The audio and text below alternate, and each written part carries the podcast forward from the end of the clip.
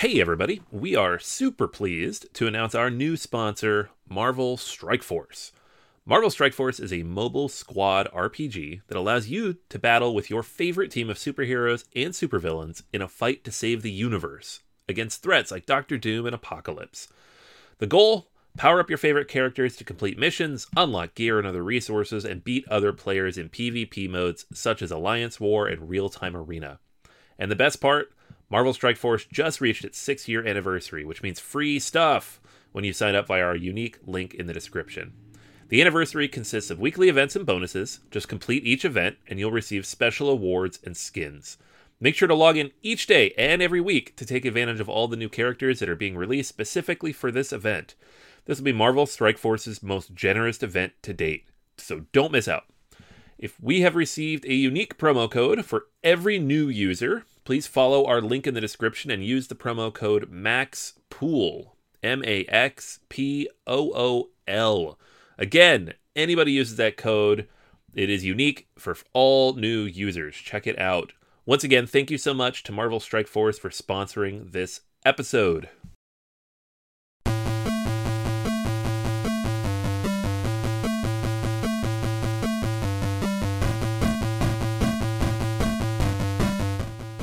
Listening to Board Gamers Anonymous, episode 33. This week we're talking about Marvel Dice Masters, along with Brussels, zombies, and Airlines Europe. You're listening to a proud member of the Dice Tower Network, dedicated to bringing podcasters together for the greater good of gaming. It's sort of like Voltron, but with better lip syncing. Find out more at Dicetowernetwork.com. Welcome to Board Gamers Anonymous, a podcast about gamers and the insane fun we have at the table together. This is Anthony. Hey, this is Chris. This is Daniel. This is Drew. All right, welcome to the episode, everybody. We have a bit of a special episode this week. Uh, last time around, you knew Daniel was out of town in South Carolina. This week, he is still out of town, and Drew has joined him on the vacation train. I am in the beautiful uh, shore resort of Castine, Maine. It's beautiful here. and we're not jealous at all, right? No, we're gonna be totally nice to Drew this whole episode. To be fair, we to be fair, we spent every day on an island. Oh, that's Island true. living, right? we even have a beach somewhere. That's what people say. Island on the Atlantic Ocean. Yeah. Yep, it's beautiful-ish. Forget about it. Um, so we're just gonna dive right in, right off the bat. Uh, Drew, even though he's on vacation, is hard at work pulling together the news. Drew, what do you got? Oh well. Um, interesting little news about um, Settlers of Catan on the internet. Why that's so interesting is because Microsoft got their hands involved in that, so they created a website. You can go and you can play Catan. Only it's it started out really buggy and glitchy, which for anyone who uses Microsoft products knows that's par for the course. So It's version one. It doesn't count. Yeah, it's it. It's it's beta. Version one is always beta, um, but it's it's fun to check it out. It's a way to to try before you buy or play with friends across the country. Um, and we'll post all the webs the links to this in the show notes. Uh, Fantasy Flight is announcing another convention. Uh, the conventions are popping up everywhere. This is incredible. And now we're starting to see conventions based around one single game. Fantasy Flight is having their Cosmic Con in September uh, up in Minnesota, Roseville, Minnesota. It's going to be pure wall to wall cosmic encounters. Um, if you love big eight player, out of control games, you know, whatever kind of cosmic encounters you want, it's going to be fun. All the new expansions. Um, and let's see, Hasbro, um, our favorite uh, international conglomerate uh, industry leader, they continue to churn out movies, but now they're getting hit with a lawsuit about their Candyland movie. Um, some people think it's a stupid idea, I guess, and they're suing them. No, that's not it. The uh, makers of Candyland say that Hasbro doesn't have the right to make a Candyland movie. They can print Candyland and sell Candyland, they just can't make a movie about it. Um, so, a snag. And maybe it's a good idea we don't make so many movies about board games. Let's. Or any. what What can you imagine Candyland? What kind of movie would Well, that be? uh, ho- well, hold on. Well, Drew, hold on a second. Do we not have the masterpiece that is Clue?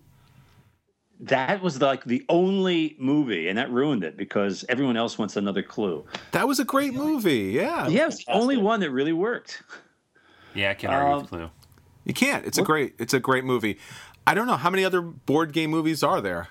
Battleship. Battleship was horrible. Yeah, Yeah. that just. Why after that? happened. Why would anybody try? After that. It's so bad. It's funny because video games seem, seem to be getting closer and closer to hitting their stride. Like the World of Warcraft footage apparently looked really good. Sure. That could be could could be an interesting movie. Uh, but board games are about to become the new video game movie. Yeah. Well, the, what's the Frank Miller movie that's coming out? Sin City Um, too. Yeah, that looks like a video game. Basically, that has the video game feel to it. That's how good video games are getting. Well, it's uh, based on his graphic novels, which do have that kind of aesthetic. The very kind of it's very visceral. It's very black and white. It's very, um, you know, scene for scene. You know, scene for scene shot as if it was, you Yeah. know, screenshots or you know comic book pages. Well, they're doing they're doing that movie like it's a pseudo animation style. It's Yeah, not absolutely. Yeah, it's yeah, where the two are blending together. So now movies are becoming like video games, video games like movies. Well, you did have the uh, Katy Perry Candyland esque type of video. so I mean that's that's about as close as it comes. You know, Hollywood is always looking for an IP that has recognition. They're not really too concerned with the quality of the movie once you pay your money and get in there. So that's what tends to happen. So if you look like 21 Jump Street or The Karate Kid, you know, it doesn't matter if the movie either lives up to the quality or matches the script. It just it just needs to be enough to get you into theater. Just enough. Yeah, so Candyland is a classic child's game that everyone's played. I mean, it's brilliant for Hollywood to kind of, you know, connect with our nostalgia and get you to come in, oh, Candyland, yeah, I remember playing as a kid. And you go in there, you're like, oh my God, the horror, the horror. but up until that point, you've already paid your money and they're happy to have you. So, The only way I could see that work is as a uh, Cloudy with a Chance of Meatballs kind of movie. Uh, but they're gonna they're gonna bring Johnny Depp in, I'm sure, and just anything's possible. I, I guess it depends on the director you get for that. Uh, let's say Tim Burton and Johnny Depp could make Candyland work. Tim Burton's Candyland. Oh my god, I want to see it So now. they already did that? Man, I love that. Called Charlie Yeah, that was Chocolate it, basically. Factory, Oh, right? good call, good call. Oh, I thought it was Alice in Wonderland. Or every other Every Tim Burton movie. That's right. Um, oh, I just wanted to hit a touch on this uh, Cosmic Con. Um, what do you think of of building an entire convention around one single game? Would you get tired of that? Well, I think Cosmic Encounters is that one type of game that you could play for an entire weekend because of the vastness of the numbers of roles. And because it has so much negotiation that you could play straight up trying to win for yourself, trying to bring everybody together, or you can play with multiple races. And it's really one of those rare games that the races do play differently. Yeah, I don't. I don't think it's a cool idea. Especially, it's not like they rented out a convention center somewhere. It's just in the Fantasy Flight Yeah. uh, headquarters, which is kind of cool by itself. Like, I want to go just for that. Daniel, you played this, right? Uh, I, no, I don't believe I've ever played Cosmic Encounters. Actually, it's been on the list for a long time, but it keeps getting shoved aside for other things. But there are a lot of games that have conventions centered around them, right? Magic Gathering, uh, Warhammer, every variation thereof. Well, I know miniatures and and RPGs, but what about just straight up cardboard tabletop games? What other games would you like to see? Would you be able to play a whole weekend of? Well, there's always those epic kind of games like Twilight Imperium, Eclipse, Rune Wars, maybe even Caverna plays for a couple of hours. So, you know, there are those games where you do need just that amount that amount of time to actually get one of those games done. yeah. Okay. Um, I got w- one more thing. So there's one other thing I just wanted to get in there because it's an app that I think is really, really valuable. I've always been looking for this. It's an app called Playtime. For um, I know it's on the Apple platform. I don't think it's for Android. It's the first multiplayer timer I've seen, as opposed to more than two people. All the timers out there, like chess timers, but this one you can time a whole bunch of people. uh, at once. It's a free app, and it's for any group that has a player that's sucked in by analysis paralysis. I think it's a Sorry. great way. Daniel, you're not the only one in this group, man. you're good. All right, I'm done. That's that's everything I got right now. Awesome. All right, so that's all for the news.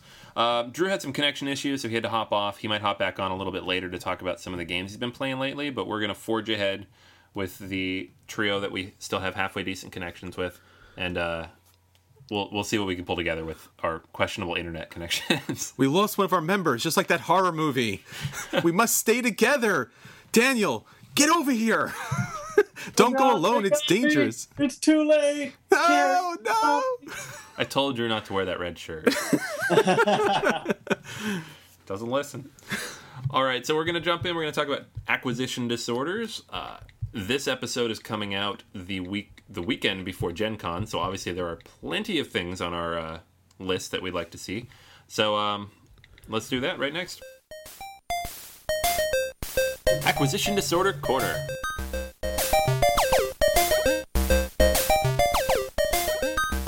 Before we jump into anything related to Gen Con, I have to say that I finally, finally, finally, finally, finally found a copy of Dice Masters at one of our friendly local gaming stores here in New York, the 20 sided store. Woohoo! Yeah.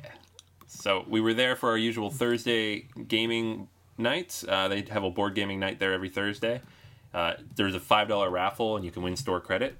And I won. And so I'm just looking around to see what I should buy, which is awesome because if I had not won, I probably would not have looked around at all. Chris spotted uh, the Dice Master starter kit on the shelf there. They had four copies. It was ridiculous. It was one of those mirages. You're like, it looks like it. It can't possibly be it because there's four of those. that doesn't exist in nature, at least not locally.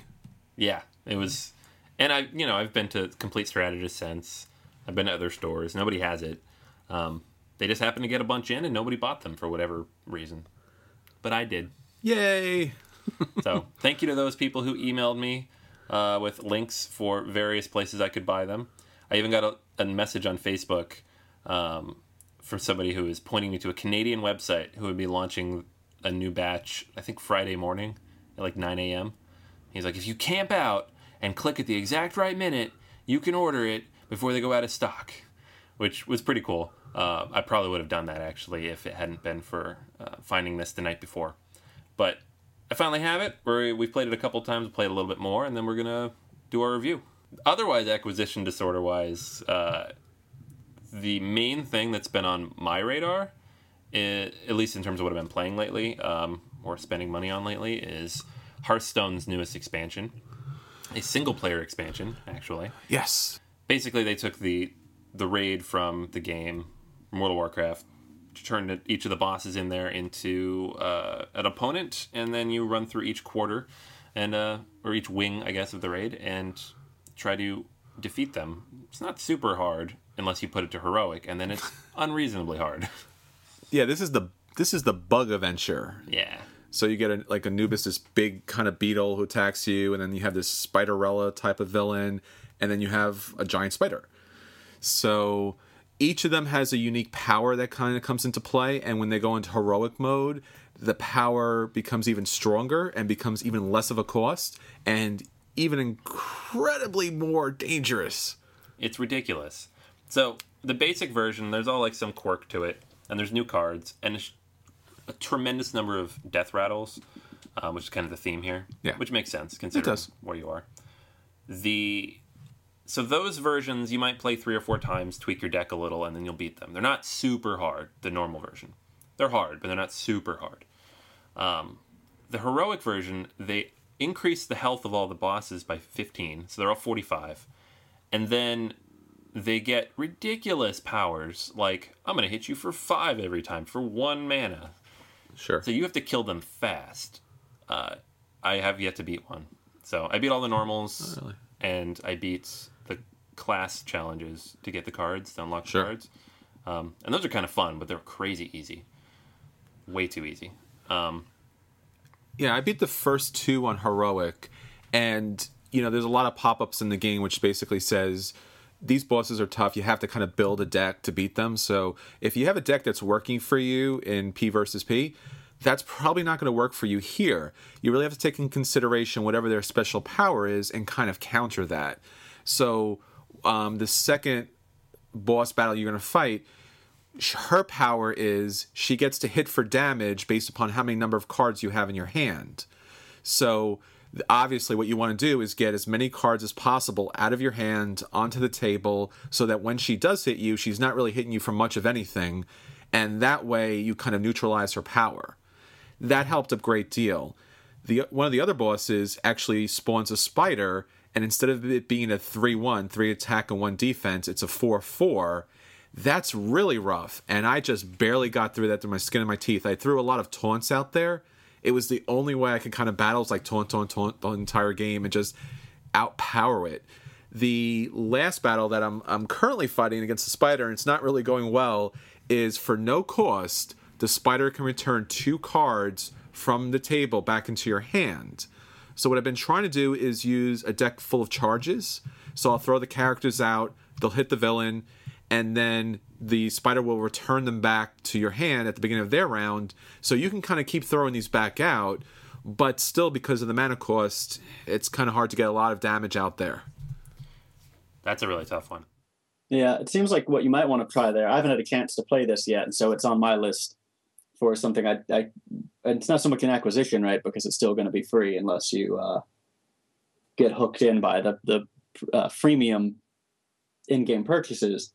But it seems like you might want to try something like a uh, low cost cards that have effects when summoned. Sure. The battle Because- cry. Yeah, battle cries because the, and there are a few other ones that have things. I don't think they're labeled that. Anyway, yeah, essentially use cards with battle cries, and then you'll have the ability to get that battle cry effect over and over and over again. So by returning that card to your hand, the spider is putting themselves in a bad situation. Yeah, like a, like a miracle rogue might do well too. Oh yeah, One because you just like throw a charge out there, drop a couple combos on it, and hit for fifteen.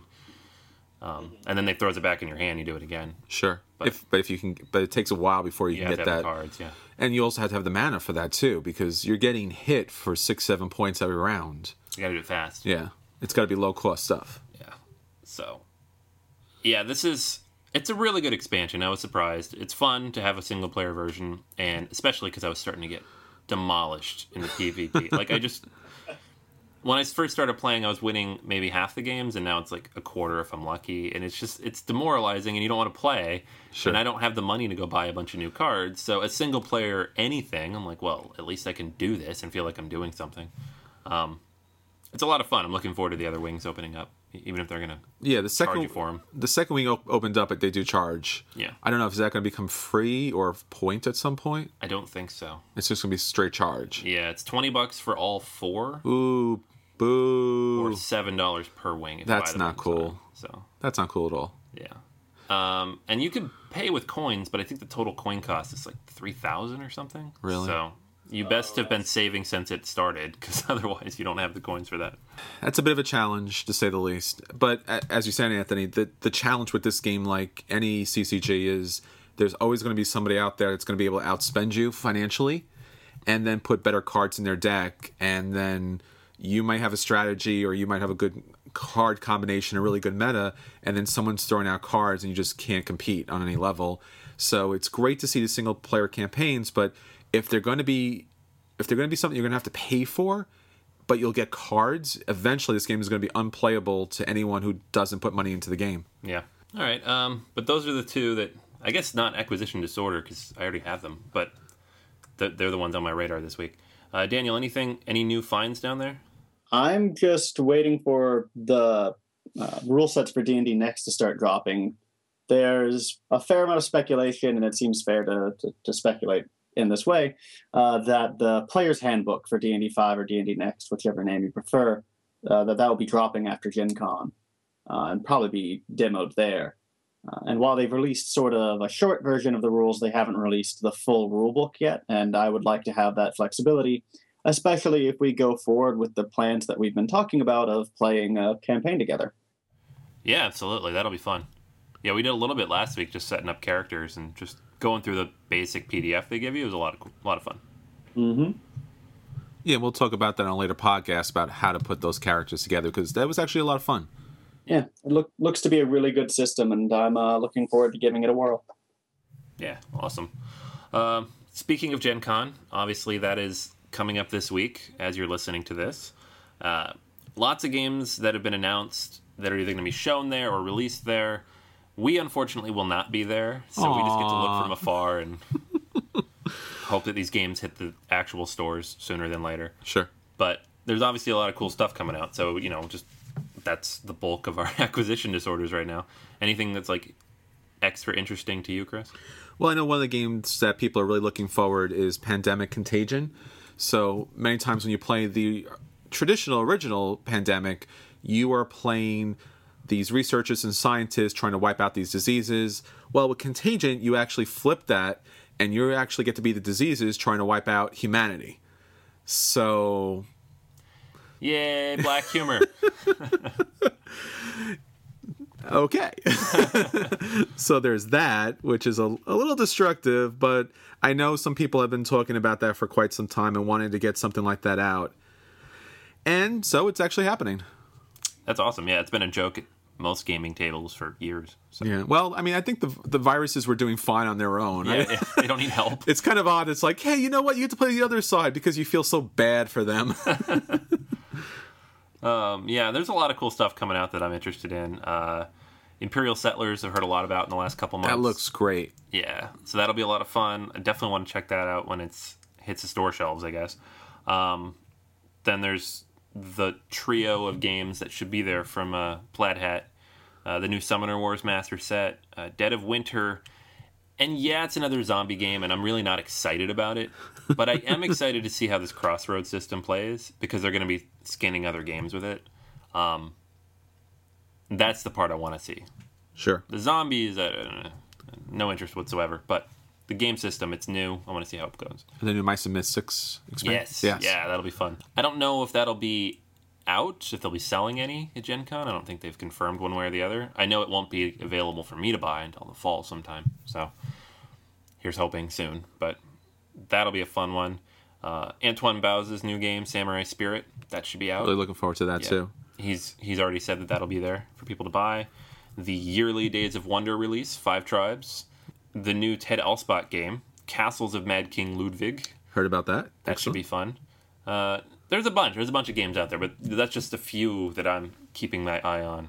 Um, hopefully they're released soon. And then who knows what Fantasy Flight will do? It's always a secret. hopefully Battle Lore expansion. That would be great. Yeah. And obviously, uh, King of New York. Yes, yes. And I have not. Some people seem a little uh, skeptical about this game, but we live in New York, so the fact that there are actual Staten Island locations in this game means I have to buy it. I don't care if it's ex- literally a reskin of King Tokyo. It's a fun game. You got to check that out. There's also Subdivision by Bezier Games. So if you love Suburbia, this is kind of a different take on it, but looks to be a lot of fun. Yeah, it's a new designer, right? Yes. Uh, Yeah, so there's plenty of you know awesome new games coming up. Gen Con this coming week. Uh, on our next episode, we'll be talking about any new announcements that came out, anything that was surprising, what was hot, what was not, from our perch far, far away. And if you're there and you happen to see any of these games or get to play them, you know, hop on the forums and let us know how it played because I'm super eager to see these games and to play them. Uh, I, all I can do is live vicariously through you. So Yes. Especially all the promos that come out at Gen Con is pretty amazing. You don't really see those anywhere else in the world. yeah, yes. If you want to send them our way, That would be awesome. yeah. I know some people are a little bummed about that too. Um, Star Trek Attack Wing actually has a number of promo cards coming out. Last year there was um, what they literally called Gen Con because it was the con. And uh, this year they're coming out with, I believe it's six cards that are related to the Deep Space Nine universe, but they're only being released at Gen Con. So people are pretty bummed out about that, especially since there's actually going to be a decent um, Captain Sisko card, which everyone was asking for but very few of us are going to get. So, if you get one, congratulations, and uh, let us know how it plays. And we'll be sad all the time, but that's okay. And if I have to play against you, I'll probably lose. And I'll be mad all the time. And that's okay too. We're not bitter, guys. We're not bitter at all. Next year. Next year, Gen Con. oh, next year, absolutely. Uh, Daniel, anything else? Anything Gen Con wise? Any of those games, you know, you got on Uh, your radar? All, all of them. All of them. Good. you belong on this podcast. That was the correct answer. You have passed. I passed. You may keep your seat. I've chosen wisely. All right. So that's acquisition disorders. Uh, it's the annual "We Want Everything" episode. Yeah, Gen Con is the acquisition disorder. It, yeah, pretty much. So next episode we'll narrow that down a little bit to the stuff that actually played well and that people are talking about, and maybe pick out a few that we would really like to see out of there. Uh, next up, some of the games we've been playing lately. At the table this week. All right, so this last couple weeks, uh, we got a few interesting games to the table. I know Daniel, you talked last time uh, about some games you'd picked up, including zombies with not one, not two, but how many? Three exclamation points, which Terry Pratchett assures me is a sure sign of someone who wears their underpants on their head. but uh, Zombies with three exclamation points is a game put out by Todd and Kerry Breitenstein, uh, produced by Twilight Creations. Uh, that seats about two to six players, and it's a sort of standard feeling uh, zombie survival game with a twist in that it's t- uh, randomized tile base. So new tiles keep hitting the floor. Sometimes they have items. Other times you'll have an item in your hand that you can't use or can't actually have until you go to a store, but it just gives you the ability to procure that item if you go to a specific location. Uh, the car, the game has a fair amount of sort of screw you mechanics because each of you is trying to be essentially the lone survivor to the zombie apocalypse, and you can win by either killing 25 zombies or being the first person to the central space in the uh, helicopter pad. If you do either of those things, you win. Um, it's a pretty decent game. Uh, it's rated a little bit lower on Board Game Geek than I usually like to go, ra- floating around a six. I tend to get nervous around that point. Um, but it, it's actually pretty fun. We had some very dramatic moments. Uh, it's one of those games that can turn around on you in a single roll of the dice, and I uh, that happened to us while I was playing. I was at 24 zombies and one space away from the central space, and taking that step. So if I had made the proper roll, I would have ended up winning by both standards at the same time. And of course, I did not make the proper roll, so I died horribly and brutally, um, which set me back. And then uh, one of the other players was able to go ahead. Uh, my only, well, I've got a, you know, it's a couple of issues with it. One is I'm, I am tired of the zombies theme, but I can't really complain about a zombies theme in a game that is named Zombies and did not try to hide it from me in any way.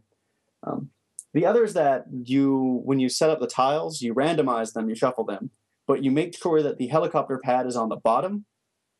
And what that made the gameplay like to me is I was just sort of waiting for the first half of the game. I was just sort of running little circles, waiting for the helicopter pad to come up.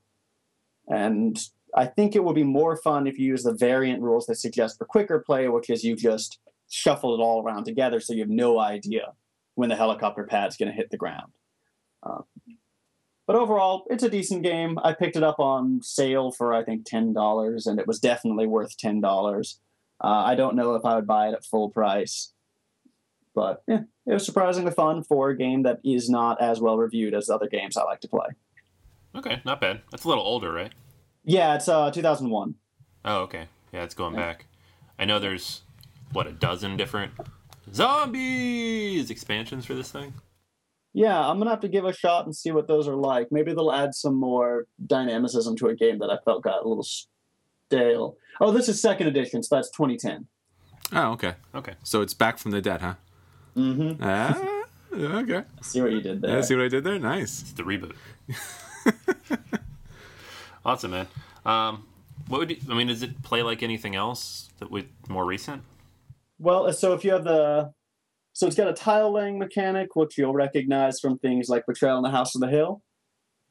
Um, it and it does have these sort of like you find items as you go around. Though though that works a little differently. You draw cards from the deck, and some of the items will say things like, "If you go to the sporting goods store, then you can use." I think that's the rifle or the shotgun. Um, so essentially, you know where to find it, and these, and then you get other cards which are things like events where you can cause bad things to happen to other players or good things to happen to you. And so I guess that would be the closest mirror for me would be betrayal, but with a big asterisk there because the basic mechanic is different, right? There's zero cooperation as opposed to betrayal, where it's mostly cooperative until uh, until that one fateful moment, uh, and it ends up feeling a lot less dynamic than betrayal does to me. But that's a hard comparison because betrayal is one of my favorite games. Yeah, that is a tough one. Yeah. So, yeah, and I mean, I could see like when betrayal was out of print, maybe it's a decent filler for that. But now that you can actually find betrayal again, if that's what you're looking for, why would you not pick that? Exactly. Cool. All right, man. I mean, I'm not going to say I want to play it just because it's zombies, but if you brought it out, I'd give it a shot. Yeah, it's worth giving a playthrough. Yeah. About how long does it take? Uh, about an hour. Cool. All right. Well, for ten bucks, sounds like a good deal to me. Yeah. All right. Um, so we played a couple other games too. Uh, one that we got out to the table uh, just this last week is Airlines Europe. Uh, this is an Alan Moon game. It's published by Rio Grande Games, and it's I guess two three years old, 2011. Um, so it won a bunch of awards, a lot of nominations back then, and the game itself is kind of an interesting hybrid for a few different mechanics. So there's kind of the stock element. You're purchasing stocks. Um, you're laying routes down, but it, the goal is not necessarily to complete the routes. It's more um, to drive up the value of each particular airline stock, and then to make sure you have enough of that stock to score the points when they come up. So each airline basically has one marker on the board, and wherever, however far up that goes, determines how many points people get when the scoring occurs. Um, and then it'll go down based on who has the most of that stock, second most, third most, fourth most, etc. Uh, so yes, getting the most of a stock is good, but you still get points if you have second or third most. So diversification is good, but over diversification might water it down to the point where you don't have the majority of anything. Um, it was you had to build enough of a strategy that it was fun, but it was a little lighter than you know a lot of other type of strategy games like this. And despite how it looks, it's not you're not creating routes necessarily. It's more about the stocks and um, spending wisely. So I, I thought it was a lot of fun. It's an interesting game because when the whole board mechanic with placing the airplanes to make these routes really is secondary to the stocks that you play at certain times. So the deck of cards, like Alhambra, you know, there's certain scoring cards in the in the deck. So what you want to do is be able to have the stocks out there in front of you that you play these stocks depending on where the planes are on the board. So if there's a lot of red out there, you want to make sure that you have the majority of red so that you'll score the majority of points for that round. So initially you're like plane, plane, plane, plane because I play Ticket to Ride. That's what we do, right? Plane, plane, plane. And then you're like, no, that's not it at all. I'm raising the value of all these different airline routes, but it's not really helping me in the game. I just have to strategically place my stocks when I think that scoring card's going to come out, which is random. So I can't be completely sure, but you're basically trying to compete with players to have the most number of stocks in that airline that's scoring a lot. So if you see red going up, you're going to play a lot of red, but then at the same time, other players could play other colors and even block that route and lower that value. So it was interesting that when we played the game, I think it was white and gray, which have very few stocks, s- scored very quickly. And then by the end of the game, everything kind of catched up, if not surpassed it. I think, with the exception, I think purple was at the at the end. Poor purple. Yeah, poor purple. So as the game goes on, you're like, I want to have a lot of these because it's scoring a lot. But at the same time, you might want to pick up the other ones because they'll score something, and throughout the game they might score more. So it has a ticket to ride element. It has an Alhambra element to it, and in all, it's a very good game. It seems highly complex, and it's not. It it's very very simple. Um, the iconography is is decent. The plane models is very nice. The board looks pretty once it's kind of all filled in with the planes, and you just need somebody to keep track of where everything is and the on the scoring board. But beyond that, it's it's a fine game, and I would definitely give it a play. Yeah, I'm gonna go with that too. I think it's a, it's a fun game. I think it's out of print, so I don't even think you can buy it. Otherwise, Yeah. yeah. I mean, I might give it a, a borderline buy because it was unique. It doesn't Sure. play like anything else I have. You mentioned Alhambra. Yeah. It does play a little like that, but not enough so that it, I would say it's a replacement or couldn't be. That's a good question. by. Is it or is does it replace it? I mean, because you're picking tiles in Alhambra, you're picking tiles of a certain color, and if you have the most of that color, you'll score the most points. And then there's second and third place, so it does fit, and it does have that multiple random scoring mechanic in the deck, so it fits like that. So it does have two of the three elements. You know, the the planes in the middle set up a variable um, value as far as what the colors are going to be valued, whereas Alhambra, it's kind of already set. Yeah, exactly. So there's it's very dynamic in that way. Sure. Um, also a lot of hidden information because you could be building up a hand with like six blue cards Sure. and drop them all at once. Whereas in Alhambra, you put the tiles down as you buy them. Everybody knows. Yeah, I think Al- Alhambra is, is a is a better gateway game because all the information is out front, where this is a little more hidden. Not too much, but a little bit more hidden. Yeah, definitely. And the board itself can scare off a lot of you know new players because it does look. I don't know what I'm supposed to be doing here. At least the first round or two. Yeah, yeah. But despite that, it was a quick learn. No, We absolutely. it up fast. Yeah. So that was a fun one. I, I enjoyed playing it. I would play it again. Yeah, I didn't think I was going to like it initially, just from the looks of it. It looked a little bland and dry. And then once we kind of got into it, probably about the fourth or fifth round, I was really into it. Um, there isn't there really isn't too many strategic decisions to make unless you really want to go out of your way to block somebody. But otherwise, it's a great game. I would recommend it. It definitely sounds interesting. I mean, I'm a big fan of the Alhambra style scoring system where it's randomized and comes up unpredictably because that keeps you on your toes in a kind of game that otherwise becomes very mechanical. Sure.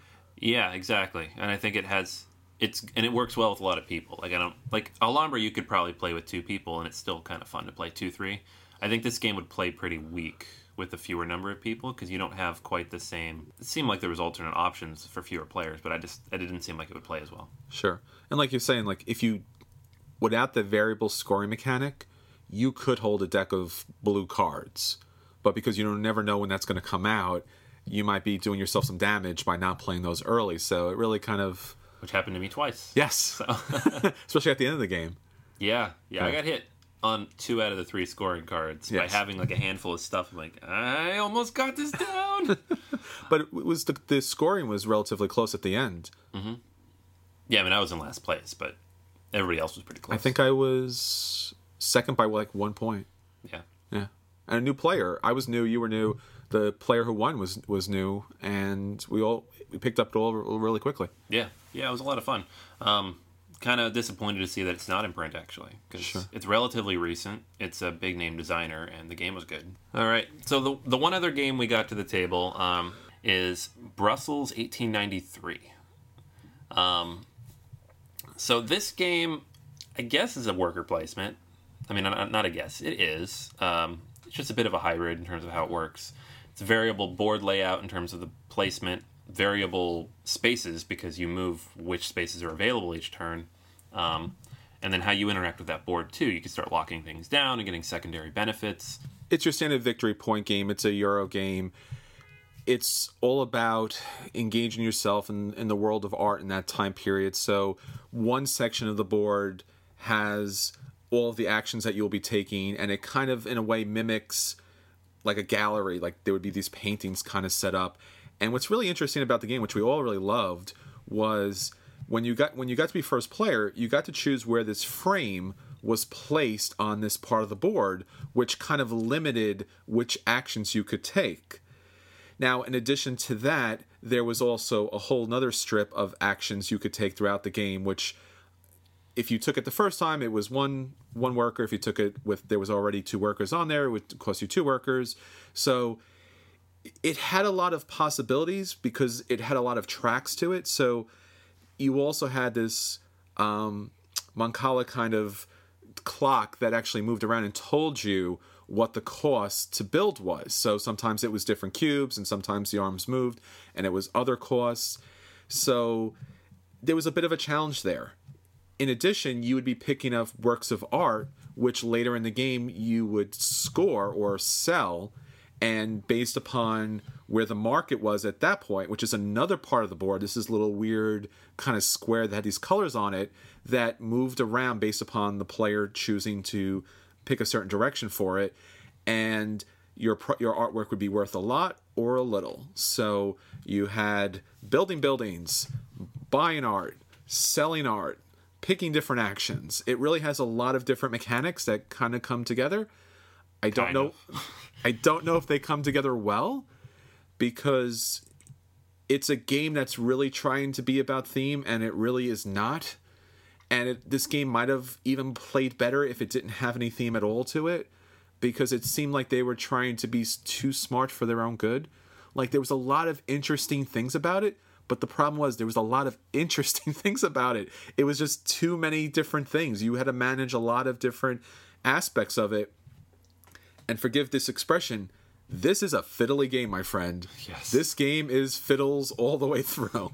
This game should have been born with a fiddle with it because you play it and you're like, I'm going to move this guy here, and then that allows me to get this building, and I have my own personal board, and I have to make some corrections there, and then I got to move the, the hands on the clock there, and I got to move the other piece to tell me where I'm going to sell something, and it's just. Nothing ties together. It's just all these disparate elements, and any one element you look at it, and you're like, well, that's kind of clever. You put them all together, and you're like, it's just a big box of clever stuff. It is. Um, and then the one big thing too, and this actually, I did not enjoy this at all. I had a very poor experience, and I won the game, so it's not a good sign. Um, the buildings themselves, when you, uh, so when you build and then you run yourself up the architecture track, that's like seventy percent of the points you're going to score in the game, if you do it right. Like I scored sixty some odd points. What's it? No, it's forty points With the buildings. and the on the on the end scoring, The end scoring, which is also fiddly. which is also fiddly, and that was half of my score. Like you can't have something that's that disparate, like just forces it that far off the end of the scale. It was ridiculous. Yeah, the the end scoring you really have to keep your eye on so many different things and sometimes they work together in concert, sometimes they don't. And as far as managing other people, see where they're at, it's it's a bit challenging because there needed to be a little bit more time put into kind of thematically putting everything together. And you know, I love Euro games and am a big fan of Euro games, but the idea of theme isn't just the fact that it has pretty pictures or it has an interesting story behind it. It's about sitting down and playing a game and it makes sense what you need to do next without having to look at the rule book.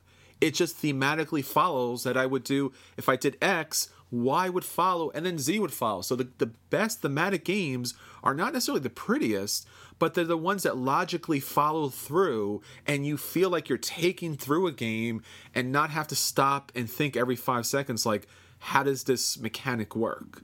Yeah. So it's a bit of a challenge here, and the th- and it's a sad thing because there's so many good parts to this. Yeah, yeah, you want to like it. I mean, I didn't really, but everybody else at the table wanted to like it. So, um, I mean, Daniel, I, I could ask you what you think if you'd want to play it, but A, it's a worker placement, and B, two guys who like worker placements are telling you it's bad. So, And the theme is not there, so Yeah, I mean, the phrase "a big box of clever stuff" sounded like an endorsement almost for a second, but then, you know, if everything is well designed independently, but with no attention paid to going together, that seems to be what I'm what I'm getting from you guys anyway. That makes me nervous, and this is not my type of game in general, so I probably will never play it. Especially since the people I'd most likely play it with are you guys, and if you guys don't like it, there's a fair chance it won't hit the table again. good call. Yeah, I'm not playing this again either. Um, I said this a couple times while we were playing it. It seemed like they built this game, and then they play tested it. And like, oh, we got to tweak this, and they play tested again. Oh, we got to tweak this, and like 200 iterations later, you have this Frankenstein's monster that's been tweaked to such a level that the game just there's just stuff happening, and it doesn't actually flow together anymore. And maybe it did in the original draft, and it was just unbalanced. But I mean, this happens a little bit when you want to have and ideally, you do want to have this. You want to have multiple ways to win a game. Yeah. You shouldn't all have to follow the same strategy to win the game. We we talked about this a little bit in Russian Railroads, where it's it's a little bit you know locked in, a little bit. This game has a lot of different possibilities to score points. Like early on, I had a I had a, a tile. I had a, one of these people that was scoring me five victory points every time I played it, which was great. But that was probably a good chunk of my victory points, and it really shouldn't. A game at least at this complexity, you shouldn't score that many points by just placing a worker on one spot. It should have it should have some thoughtful mechanic snowball effect where you're doing a number of different things or some tactics or strategy involved instead of I place my guy here five points every round. I place my guy here five points. I mean that was that was scoring me so many points and it was really unnecessary. Yeah, it was ridiculous. Um, this game came out at the exact same time as Russian Railroads. I think they released the same day. And that's why this game disappeared completely off the radar. Yeah, but and it's not. I'm not going to say it's a horrible game. It's not a horrible game. It has a lot of good intentions, has some cool ideas. It's just this type of game, what it offers. There are other games that offer it much better, and that are much more f- tightly refined. Like we reviewed Russian Railroads in the last episode. Go buy that. That's a good worker placement game. Sure. And it has a, a lot of the same mechanics. So this game is almost there, but just doesn't make it. So it's going to be a dodge for me. Yeah, me too. Well, if you guys are dodging it, I will probably end up dodging it if uh, if only by association. Yeah. One of us. One of us. oh man.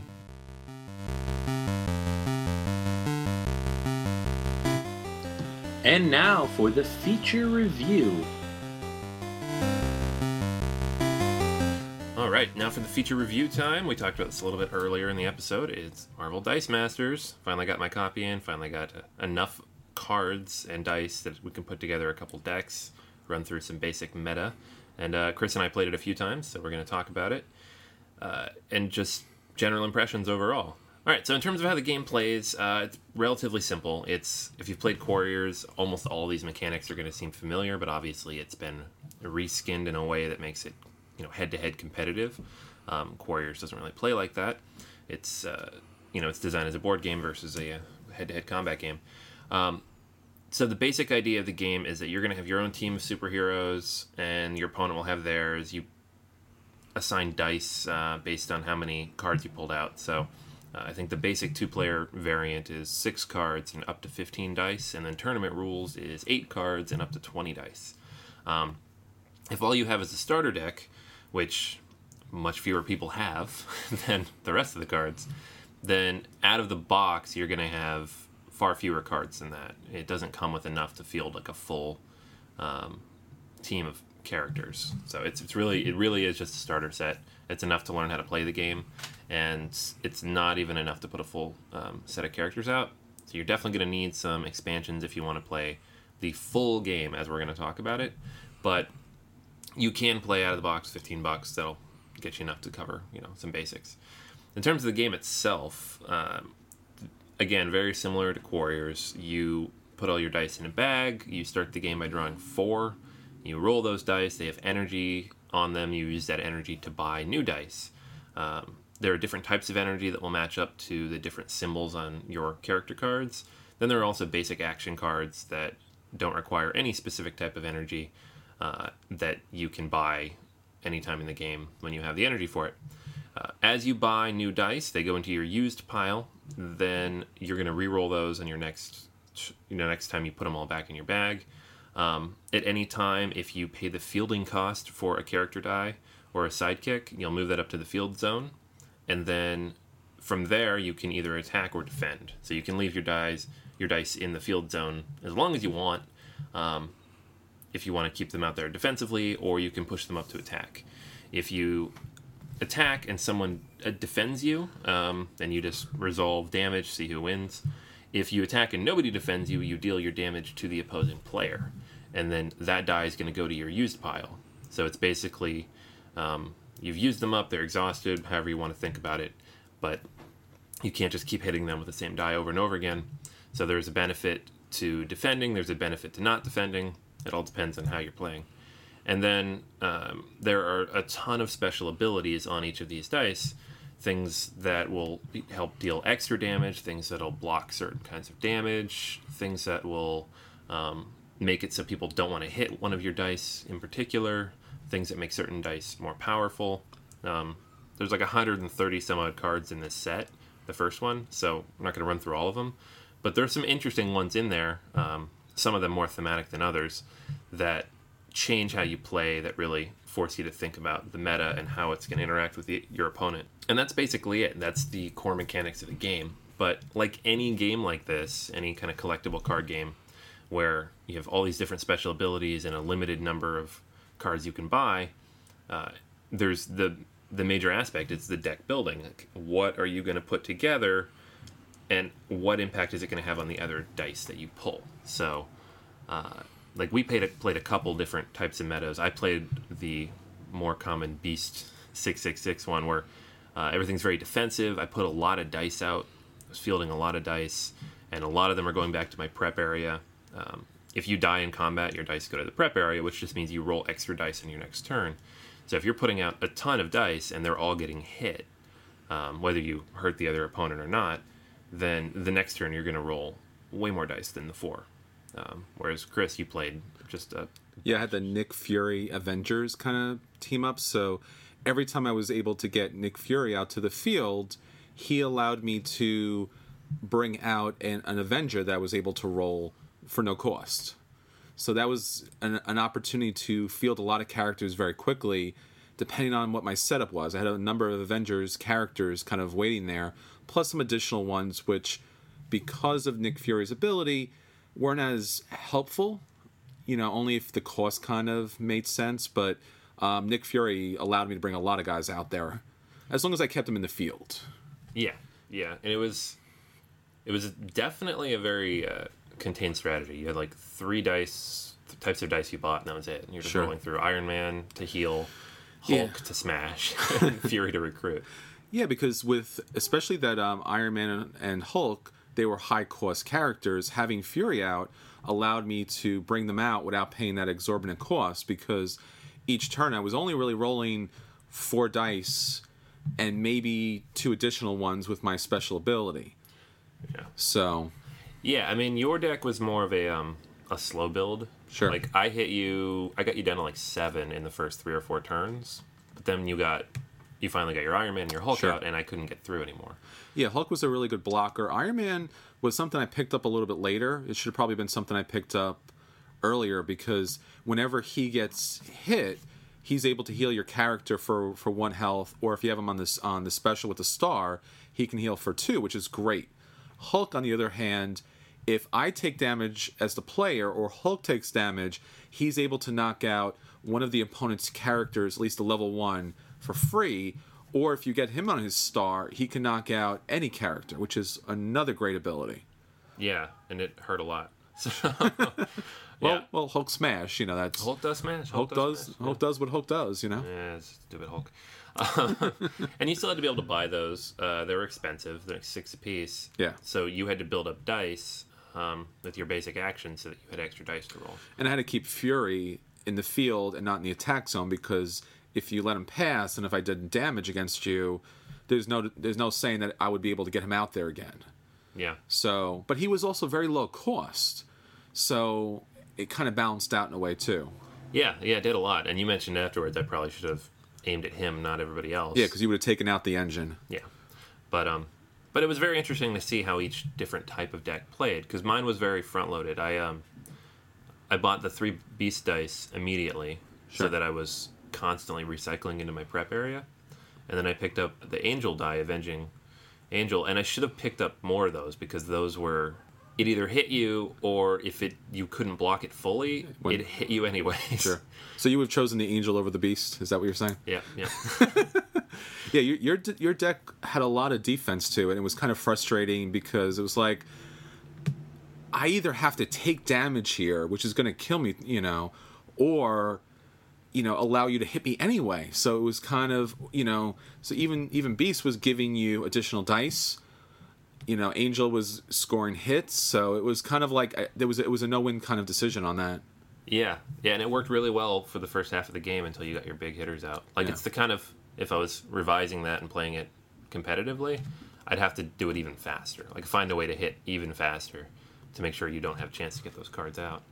Um, and then my favorite card, your least, was Storm. Oh, Storm is yeah. Which I noticed that the first time we played, I had Storm, and she is so low cost, but to be able to re-roll the die that the you know the attacker has is incredible. Yeah, it was ridiculous. So I once I realized that because I couldn't get rid of any of your characters because they were all like eight defense or seven defense, um, Iron Man and then two Hulks.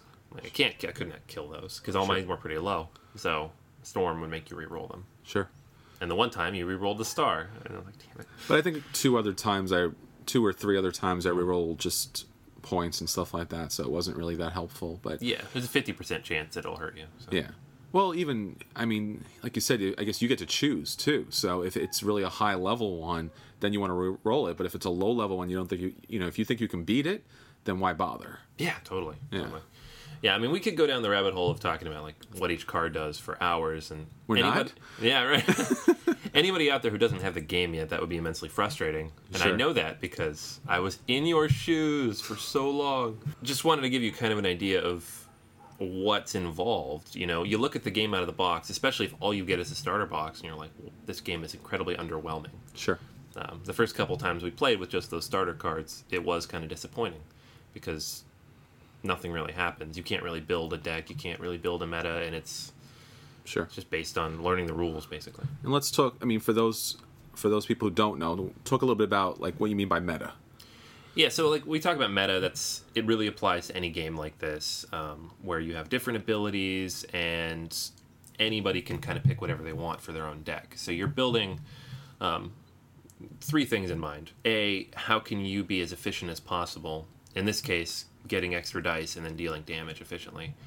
B, how can you counter what your opponent, what you think your opponent's going to do? So like, what do other people frequently do? Building dice and hitting damage, and then how can you counteract that? For example, I had storm dice would counteract an Avengers deck. Um, and see how do you kind of keep it rolling? How do you build up a combo that's going to hit? You know, a lot of these types of metas um, where you're building out this strategy based on what other people's strategies are, the in the end it ends up being like you find a way to chain it all together and hit really hard all at once. Um, and you pretty much play the whole game for that one opportunity to do that massive combo where everything kind of works out really well, especially with this game to be able to roll it. yeah, yeah. There's enough luck in this game that it's you're rolling dice. Sure. So you could do everything perfectly. You could pick the right cards. You're only going to have eight cards. It's not like deck building's that tough, and you're not drawing them. They're there the whole game. Sure. That's in comparison to a lot of the miniatures games like Star Trek Attack Wing or X Wing Miniatures and many others where you're building your crew, you're building your team, you're building your ships so that if they if they line up right, which isn't that hard in those types of games, they're going to produce an effect that is far beyond what the individual cards could do. Oh yeah, and that's really that's a really big fun part. If you've never gotten involved in like these metas um, you're kind of missing out a little bit. Now usually when we talk meta usually on some level it's a you know ccg is involved. You're it's a collectible card game on some level because there needs to be a massive amount of cards with different abilities in order to have effective combinations to play in the game and different combinations to play in the game. And we also talk about sometimes where there are winning combinations which are kind of broke. Like if you put certain cards together, it just you can't possibly lose. At least if it if it comes out, you know. And even Hearthstone is like this too, mm, which yeah. we talked about. So it's a lot of fun to take a look at this huge deck. You just lay out the cards on the table and be like, if I play this and I do with, with this one and this one connects with that one, this one gives me an extra ability. It's a lot, a lot of fun to be able to pull together this grand strategy and then play a game and see that strategy play out and just be incredibly effective. And or as you were mentioning before, being able to think of what someone else's strategy is going to be and have some counter cards in there. yeah, exactly. And it's you know I'll admit it. Sometimes it's a little overwhelming to think of. Sure, it is. Like uh, any of these games like this, usually like the first month or two playing, I'm like, eh, it's too much, and then I'll get dragged in. Um, in this case, there's only 130 cards out. You're going to pick eight of those. Like the combinations there are not so extensive that it's going to be mind numbing. But I have to say yet because this is WizKids, so all their decks are going all the new sets coming out are going to be interchangeable. And there are already like two or three more announced. Yeah, so we have DC, Dungeons and Dragons, Yu Gi Oh! Yeah, yeah, and then the X Men starter too. Yeah, X Men Star is going to be the one coming out, which is actually in pre order at this moment. Yeah, I think they're saying September. We'll see, because this one was. Yeah, Like, I got this three weeks ago, and it came out in April. So. Sure. So expect delays, but if you go to Board Game Geek and you look up Marvel Dice Masters and you go to the forums, you're going to find almost endless threads about different metas. So if Yeah. you're if it's not really your thing or you want to kind of pick up what a good meta is to kind of get started, that's really a good opportunity to kind of get some kind of general community wisdom on how to play the cards together. We could talk about meta all day, but the game itself, we'll talk about the game itself because that's what you're listening for. Is it worth tracking down? Because if it's still on your want list, you probably still haven't played it. So it's is it worth it? Is it worth uh, you know checking your local game store every week and harassing them to put your name on the list? Um, the game itself, like we said, it's very uh, straightforward. The rules are easy to pick up, like most CCGs. Honestly, you know, you can get buried in Magic the Gathering and all the different meta options, but the game is very simple. This is also very simple. Game itself can play as quickly as 10 or 15 minutes, or if you're playing a deck like I was yesterday, it can take upwards of an hour, whereas I chip away and drag things out forever. so it can be pretty long or it can be pretty short. I can't imagine ever going over an hour, just because if somebody gets off one combo, that's 70% of the other person's life. Uh, in the actual game itself, um, it is all dice based. The cards, while they have different abilities, all have the same artwork for every character. So there's not a lot of difference. You're not, Boo! Boo! you're not going to see different types of cards other than the abilities. You're not going to see different dice. They're the same dice for every character. Um, so it, you really end up, while it is somewhat thematic in terms of the basic mechanics, the actual physical pieces you're looking at are not as thematic. I understand the dice having to be standard, right? Because you could field a number of different die in a game, so they have to be standard. But the cards, especially the rares and the ultra rares and stuff like that, they should have been different. They should have had a little foil to them. They should have been a different, at least even a different picture. You know, because the game, especially if you don't have the mat, and you have the mat, Anthony, which is really nice because it it really kind of gives a little bit more theme to the game. But if you don't have that, it's just these really tiny little dice that are not good quality. I mean, we should talk about that too. Ugh, yeah. Unfortunately, like I live, I love WizKids for so much of what they do, but production quality is not one of the things. And I think half the game I kept asking you, that die, those dies, what What does it say? What is Yeah. that number? Because it's all blurred up and it's a tiny little number, and the dice themselves are not really good quality at all. And it's just like it's really disappointing because you know it loses theme points for me when something's blurred and the, and really the, the entire all of the components of this game is really dice. So if the dice are in good quality and you're keeping your eye on the dice for the entire game there's no there really isn't a board for this game. So you're looking at these little little tiny cubes and you can't make them out and you're like uh, all right. You know um, let's talk about the other component which is in a game of two components the cards um, the cards are poor quality. They're thin. Um, if you're gonna obviously play this in either in any type of competitive form, you're probably gonna sleeve the cards. I think you would almost have to. I think there are some games that we've played where you're like, these cards will be worth money, therefore I need to sleeve it. And obviously, because of some of the rares in this game, you'd want to sleeve it because at least right now they're worth a lot of money. But beyond that, you're going to sleeve these cards probably because they're very, very thin paper, and because of which they bend really badly. And we should also mention the booster packs. Now, the booster packs, and I love the idea that these the boosters are a dollar. This is great. It's a great job by WizKids, but they take these two cards and shove in two dice. So now you have two dice bending and warping these two cards. So long before you open the pack, these cards are bent. I don't know if anyone has ever gotten two cards that were decent out of this, but it's like it's very disappointing to open a game, whatever the price point is, and have slightly damaged components. Yeah, and you have to flatten them. And I flattened uh, the first 10 I got back in April. I flattened those out, and they did flatten eventually. They were sitting under, I think, Terra Mystica for like a month. That flattened them out. The ones I bought last month are still not flat. And I had those being flattened for maybe a week or two before I pulled them out to look through them. I don't know how long you need to leave these things sitting under a lead weight, but they're so bent. Um, and you put them in a sleeve, it'll probably flatten them out a little more. But like honestly, I don't.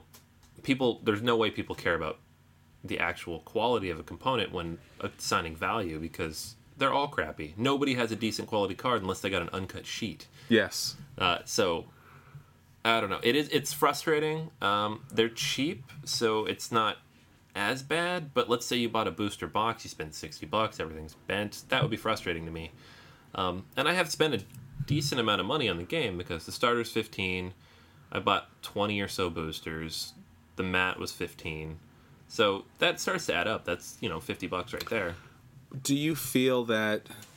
Which let me put this way: Would you spend more if the cards were a better quality card stock and the dice weren't bending it? If somehow they found a way to package it so there wouldn't be damage, would you pay double? Would you pay two dollars for a pack?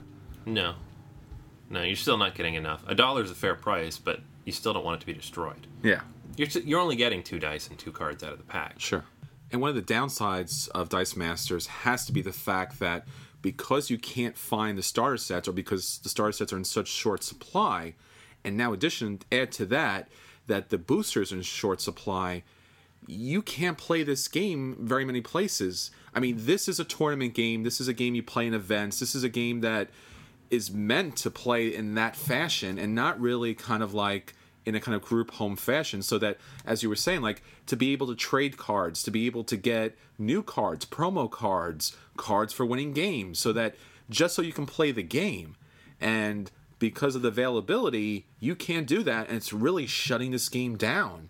And to be honest i don't know if WizKids is going to be able to dig themselves out of this because while everyone does want it, it's losing the ability to kind of get fans excited about it because the play has been a little bit lackluster because of not having all the cards or all the dice or the promos and things you should be having. Yeah. I mean, if WizKids does anything great, it has to be their tournaments and their special events. Yeah, I know, and it's the fact that they can't do it, and it's even worse because they've sent out the kits. You know, they're Sure. a couple months into that, and how many people have actually been able to do it? Yeah, they talked about this a lot at the conventions that I think it was Origins that they couldn't do any of their tournaments or events because there just wasn't enough product out there. And we heard this when we went to the 20 side store that somebody asked about, you know, really desperately, like, please run a tournament, run an activity so I could do it. And they were like, we just don't have enough product.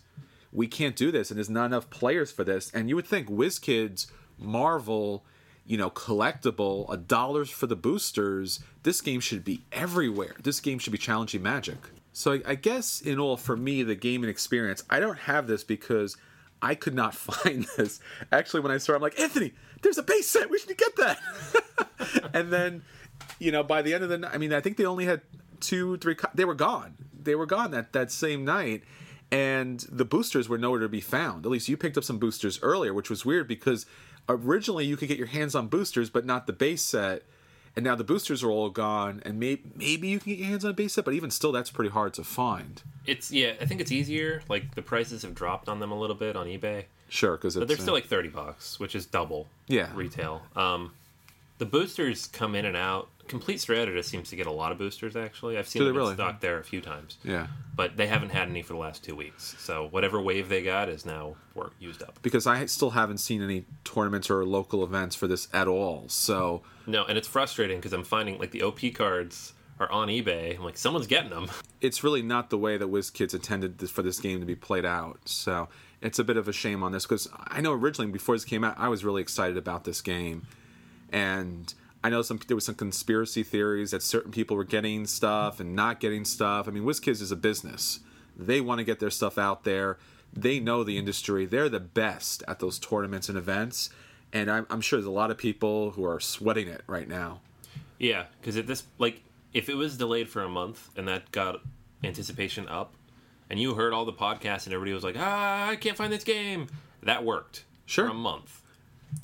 Four months later, you've shot yourself in the foot repeatedly because at this point, people just don't care anymore. The fact that those starter kits were still sitting on the shelf at a 20 sided store just means people aren't looking for it anymore. It's true. And- Like, and they did sell eventually because somebody pointed out that they were there and then they sold, but it's not. yeah, the, the the window of support, the window of anticipation, the, the window of reviewing, all these windows have seemed to shut. Now I don't know if the other sets will do better, but I think now everyone's gonna have a little bit of a fear factor as far as will this actually be something I can play. Yeah. So Yeah, no, I'm still having a tough time with it because I like the game a lot. I had a lot of fun with it. I enjoy the meta. Um, I like a game where I only have to pull out eight cards and just decide where I want to put my dice. Um, that makes it a lot easier and quicker to build a deck and to play with different combinations without having to spend two hours building a deck like I used to do in Magic. Um, and then you need 10 decks. It's ridiculous. So, and then the number of cards is smaller. So, and th- another really cool thing is while the super rares seem to be pretty common in most tournament decks, people are still winning without them. And some of the best cards in the game are in the starter set. So it's not it's not so overpowered in one direction that you have to pay for all these things. So I like a lot about this game. Um, you know, some of the things we don't like that we've talked about, but those are pretty typical for WizKids. The problem is if nobody else is ever going to get it, then it's not fun. and Like- then, and and as you mentioned before, it's an investment. yeah. because you do have to spend an X amount of dollars to get to a point where you can actually field a tournament team or have enough dice to be able to play those characters, you know, in a fashion which you need to play them in. And by all means, beyond beyond the starter set, it's possible you just don't pull enough of whatever it is you need. So you might not pull enough Wolverines, and you really need enough Wolverine dice. So then you have to go online to buy the dice, and then you have to build, you know, because as we said, since this game is so meta driven, you're going to want to have enough to have different components kind of come in and out. Yeah. I was so hyped up about this game that I'm a little disappointed with the actual play because the components do it loses something for me with the components. The duplicate artwork loses something for me. Um, I'm a huge fan of Marvel. I collected comics for years. You know, big shocker there, and uh, I want to see different artwork. You know, if the card powers are going to be different, you got to give me at least some slightly different artwork. This was a criticism of Legendary that had all the same artwork, and now they're changing that. So I want to see different artwork there because it's boring looking at the same cards over and over, and it's unnecessary. So, in addition, Anthony, I was talking about this before the podcast. For me, the theme for the cards doesn't really play out so well as far as you know the cards aren't as thematic. So you have someone you know somebody who has a special ability which is just basically pluck, plus one attack dice or plus one defense dice or like some of those cards don't really do a lot for me or you know this one defends a certain way this one attacks a certain way. All right you know i don't hold that too hard against the game because it still has to adhere to a mechanic. There are some cards that are thematic, like we talked about Nick Fury being able to recruit Avengers for free. That's very thematic. Um, you know, the Beast one, as far as defending and he gets extra dice, I really don't see that. I mean, it could have been it could have been any other character, and it would just been just a thema- as thematic as Beast. There's nothing really about Beast that's very thematic. I mean, more of Captain America probably would have been a better fit, at least for that ability, defending with the shield and then having backup. You know, but you know, it's a little bit of this, a little bit of that. It's a good game. It's a play for me. It's not a buy for the reasons that we talked about earlier. Maybe the dice improve, maybe the pictures improve, maybe the Dungeons and Dragons one is different and interesting enough that I picked that up. I'm more of an X Men fan personally, so I've looked at the X Men box. It still hasn't sold me yet. I'm wondering how weird the the meta and the games are going to be when you can use dice from all different kind of things. So like, yes, I here's my I'm going to roll my Superman die and I'm going to roll my, you know, uh, Wolverine die and I'm going to roll my Mind Flayer and it's just like, okay. I mean, that's going to be fun, but uh, it's just a play for me. It's not a buy and it's kind of sad, but. Uh, if I'm going to spend money on a CCG and I'm going to spend time on a meta, it's probably going to be elsewhere. Yeah, it's tough for me. I like it a lot. Um, I need to. I don't know. They got to get their stuff figured out so I can actually play against other people, get into a tournament, see how it plays like that. Um, one of the things that attracted me is the fact that because you're rolling dice, a tournament is a little more friendly to people who are not running with all the most expensive cards and have played 600 times. Um, obviously, experience is going to benefit you in any game like this, but I feel like there's probably a little bit more level of a playing field. But I don't know that because I've yet to actually do that because I just got my dice. Um, I'll probably. I don't know if I'll invest any more in this set. Um, I feel like I have a good number of cards at least to play by myself. Like if I'm playing with somebody who has their own sets, uh, unless I see something at a good value. But I might, you know, pick up the next set, check it out. I don't know. I, I can't see myself spending too much more money on this until WizKids gets the supply issue figured out and tournaments and OPs are actually happening uh, regularly and other people own it. Like, if I'm the only one in my group of friends who buys this, uh, I don't know how often we'll play it. Um, like, And you really need a tournament format in order to be able to have a, a, a community of people to trade cards with and dice. Yeah. So it's it's still a buy for me. That could change over time. I don't regret buying it at all. I had a lot of fun with it, um, and it's not so expensive that it's going to turn into a, a game that sits on my shelf. I'm sure we'll play it again locally, uh, but I don't think I'll get the full use out of it until things are figured out, and I won't know for sure if it's a buy or a play until that happens. But overall, right now, I'm enjoying it. I think it's fun. Uh, so that's our full review of Avengers vs. X Men Marvel Dice Masters from WizKids. We'll come back to this in a couple months, hopefully, hopefully, when they have their stuff figured out. Um, if they don't ever get their stuff figured out, then that will probably be our definitive review. So that's uh, finally getting that to the table four months later. Hopefully, that helps you out a little bit if you have the opportunity to buy it, if you're trying to determine whether you want to pick it up. If if you're in New York or the Staten Island area, Jersey, anywhere like that, and you have the game and want to play, let me know. All right, so that's everything for this episode. This is the last of our vacation specials. So next episode in two weeks, a, a we're going to talk about Gen Con, which is going to be awesome, and we'll be a little sad. But we'll be happy for you guys who are going there, and you can send us pictures and responses and awesome games.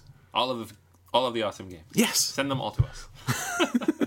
um, so that's going to be that, but then also everybody's going to be in the building, so we're going to have nice sound quality, some nice, all of us playing the same games together. It's going to be awesome. That's if Daniel and Drew make it back. Bum bum bum. Well, we lost Drew and then we lost Daniel, so I'm hoping they get back. It's true. It's true. They've gone a long time. It's pr- pretty much a really scary house that we're in, so you never know. Could be haunted. My house. All right. Look, I'm going with a theme here.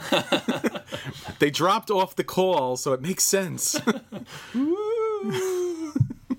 All right, but that's everything for this episode. Uh, we hope you enjoyed it, and next time we're gonna have a lot more fun. We're gonna have a lot of games coming out to the table. Um, make sure to follow us on Facebook, Board Gamers Anonymous, Twitter at BGA Podcast, uh, Board Game Geek. We're actually starting to grow the guild. Get in there and comment questions. I want to hear your questions. Uh, we did not have any for this episode. That's sad. I need questions. Um, and then, of course, we have our website, boardgamersanonymous.com, with uh, our curator, Drew, doing amazing work on there every day. So check it out. Check out Facebook, check out Twitter, interact, share your gaming stories. We will share them with the world. and don't forget, we're on iTunes, so be sure to check us out there and rate us. The higher we go, the more our voices get out to everybody, and also on Stitcher. So if you use you're you're a fan of Stitcher, you can check us out there as well. And don't forget, Kick in the Habit, our weekly podcast on everything Kickstarter. Yeah, absolutely. We are out there all over the place. so you have no excuse. And clearly, we went to South Carolina, Maine, just to meet you. Spreading the word, man. I'm disappointed that no one's recognized me, right? Right? you're on the street and you're just with the sunglasses and you got your hoodie on. You just don't want to be recognized. You want to be dragged down by fans. Yeah, yeah, you gotta be careful. That's good. We've been to a couple stores like in Jersey, and people we just tell them what podcast you're on. I'm like, oh yeah, I think I've heard of you. And we're like, no, you haven't. like nine months ago, I'm like, we have like 80 listeners, but we could actually possibly run into people now because we're getting a nice crew out there. Yeah, a lot of people when I go out to Jersey now, they've they've said, "Yeah, listen to the podcast. That's great." So, All right, so Jersey crew, way to listen. yeah, Better than Drew. big shout out to New Jersey Board Gamers. We're going there for our weekly meetup on Sundays, so I uh, hope to see you all there. Yeah, absolutely. All right, so that's everything for this week. This is Anthony. This is Chris. This is Daniel. And this is the disembodied voice of Drew. And until next time, we'll save you a seat at the table. All right, guys, let's wrap this up. Let's get people on planes and home so we can play some real games in your friggin' vacations. Uh, yeah.